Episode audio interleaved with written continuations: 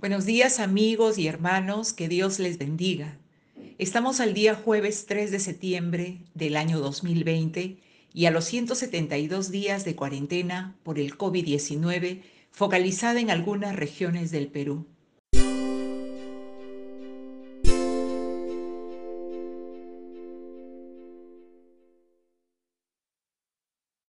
Les invito a me acompañen en esta breve reflexión de la palabra de Dios en el libro de Lucas, capítulo 7, versículos del 36 al 50.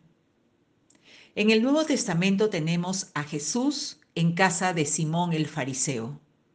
Dice la Biblia que Simón le rogó a Jesús que comiese con él, y habiendo entrado en casa del fariseo, se sentó a la mesa. Entonces una mujer de la ciudad que era pecadora, al saber que Jesús estaba a la mesa en casa del fariseo, trajo un frasco de alabastro con perfume. Este texto sugiere que se trataría de una mujer prostituta.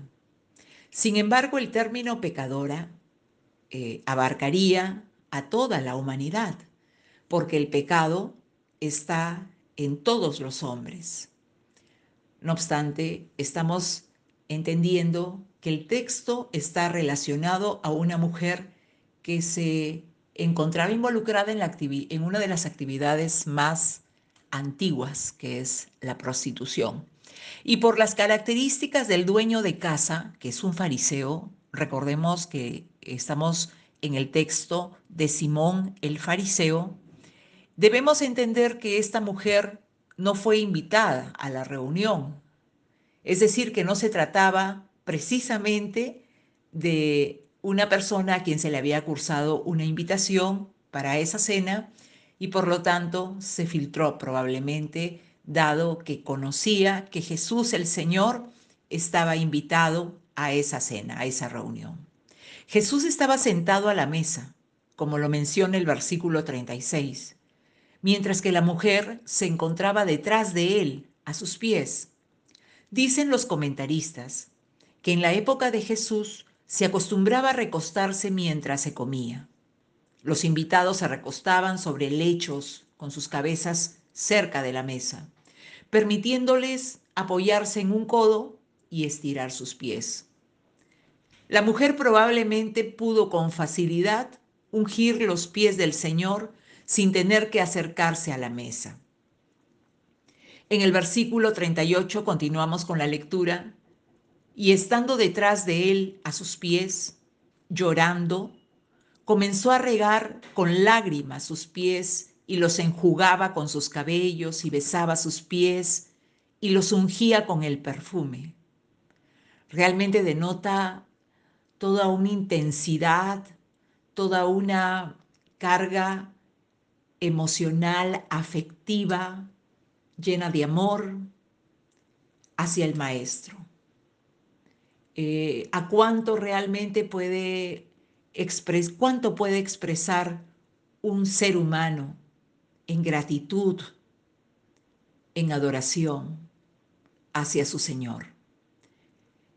Cuando vio esto el fariseo, cuando vio a la mujer en esa situación, en ese acto de adoración al Señor Jesús, cuando vio esto el fariseo que le había convidado, dijo para sí, por Jesús, este, si fuera profeta, conocería quién y qué clase de mujer es la que le toca, que es pecadora. Aquí tenemos que los fariseos no mostraban más que desprecio hacia los pecadores. Eso es una actitud de desprecio, de repudio, de rechazo abierto de parte del fariseo, de un conocedor de la ley, porque eso era un fariseo, una persona entendida en la ley de Moisés, una persona religiosa, pero sin embargo en la práctica su religión no hacía más que producir en él todo ese rechazo hacia su prójimo, porque en sí la mujer era un prójimo, era su prójimo pero la despreciaba y mostró desprecio y rechazo. Entonces, respondiendo Jesús, le dijo, Simón, una cosa tengo que decirte. Y él le dijo, di maestro. Aquí entra el maestro, efectivamente. Y entendemos que eh, Jesús siempre tiene algo que enseñar. Siempre. Y por supuesto aquí vamos con la enseñanza, porque el Señor Jesús ama al hombre, ama al ser humano y trajo una enseñanza a través de una parábola, a través de una narración breve y simbólica de la que se va a extraer una enseñanza moral. Y Jesús le dice lo siguiente, un acreedor tenía dos deudores, el uno le debía 500 denarios y el otro 50. Y no teniendo ellos con qué pagar, perdonó a ambos. Di pues, ¿cuál de ellos le amará más? Respondiendo Simón dijo, pienso que aquel a quien perdonó más. Y él le dijo, rectamente has juzgado. Simón el fariseo no le proporcionó a Jesús lo necesario para que lavara sus propios pies, que era una costumbre una costumbre judía. Era, era eh, digamos, habitual, era, repito, una costumbre que ante la llegada de, un, de una visita a casa, a la tienda, pues se le ofreciera el lavado de los pies. Lo que refleja descuido en Simón el fariseo, en lo que le correspondía como anfitrión Denota también descortesía, dado que el lavamiento de pies era una práctica de todo anfitrión, realizado por él mismo o por su siervo. Simón no estuvo dispuesto a cumplir con el rito de lavamiento de pies de Jesús, tal vez por orgullo, denota también falta de respeto y de amistad para el invitado, a quien rogó para que vaya a su casa. Ese es un aspecto que también es resaltante en este texto, porque Simón insistió con Jesús para que vaya a su casa. Sin embargo, cuando lo tiene ahí, no le da el honor, no le da la atención y el lugar que merece su invitado. Al decir de ahora, Simón andaba en otra cosa. Simón el fariseo no buscó el agradar a Jesús. Eh, diferente eh, ocurre con la familia de Lázaro, Marta y María cuando lo invitan a Jesús a cenar, cuando le hacen una cena en honor a Jesús, donde el invitado central es Jesús y la celebración, todo, eh, digamos, gira alrededor de Jesús, quien es el centro de, ese, de esa familia. Simón el fariseo quería a Jesús en su casa tal vez por, no sé, tenemos el caso de que evaluar que probablemente era una cuestión de curiosidad, era una motivación que se originaba en querer conocer, querer saber un poco más de Jesús porque había mucha popularidad alrededor de Jesús, mucha noticia. Eh, no nos olvidemos que Jesús eh, hizo señales, hizo prodigios, hizo milagros. Y sin duda eso despertó la curiosidad de mucha gente entre los religiosos y fariseos de esa sociedad. Pero sin duda no lo invitó para adorarlo, como sí lo hizo aquella mujer.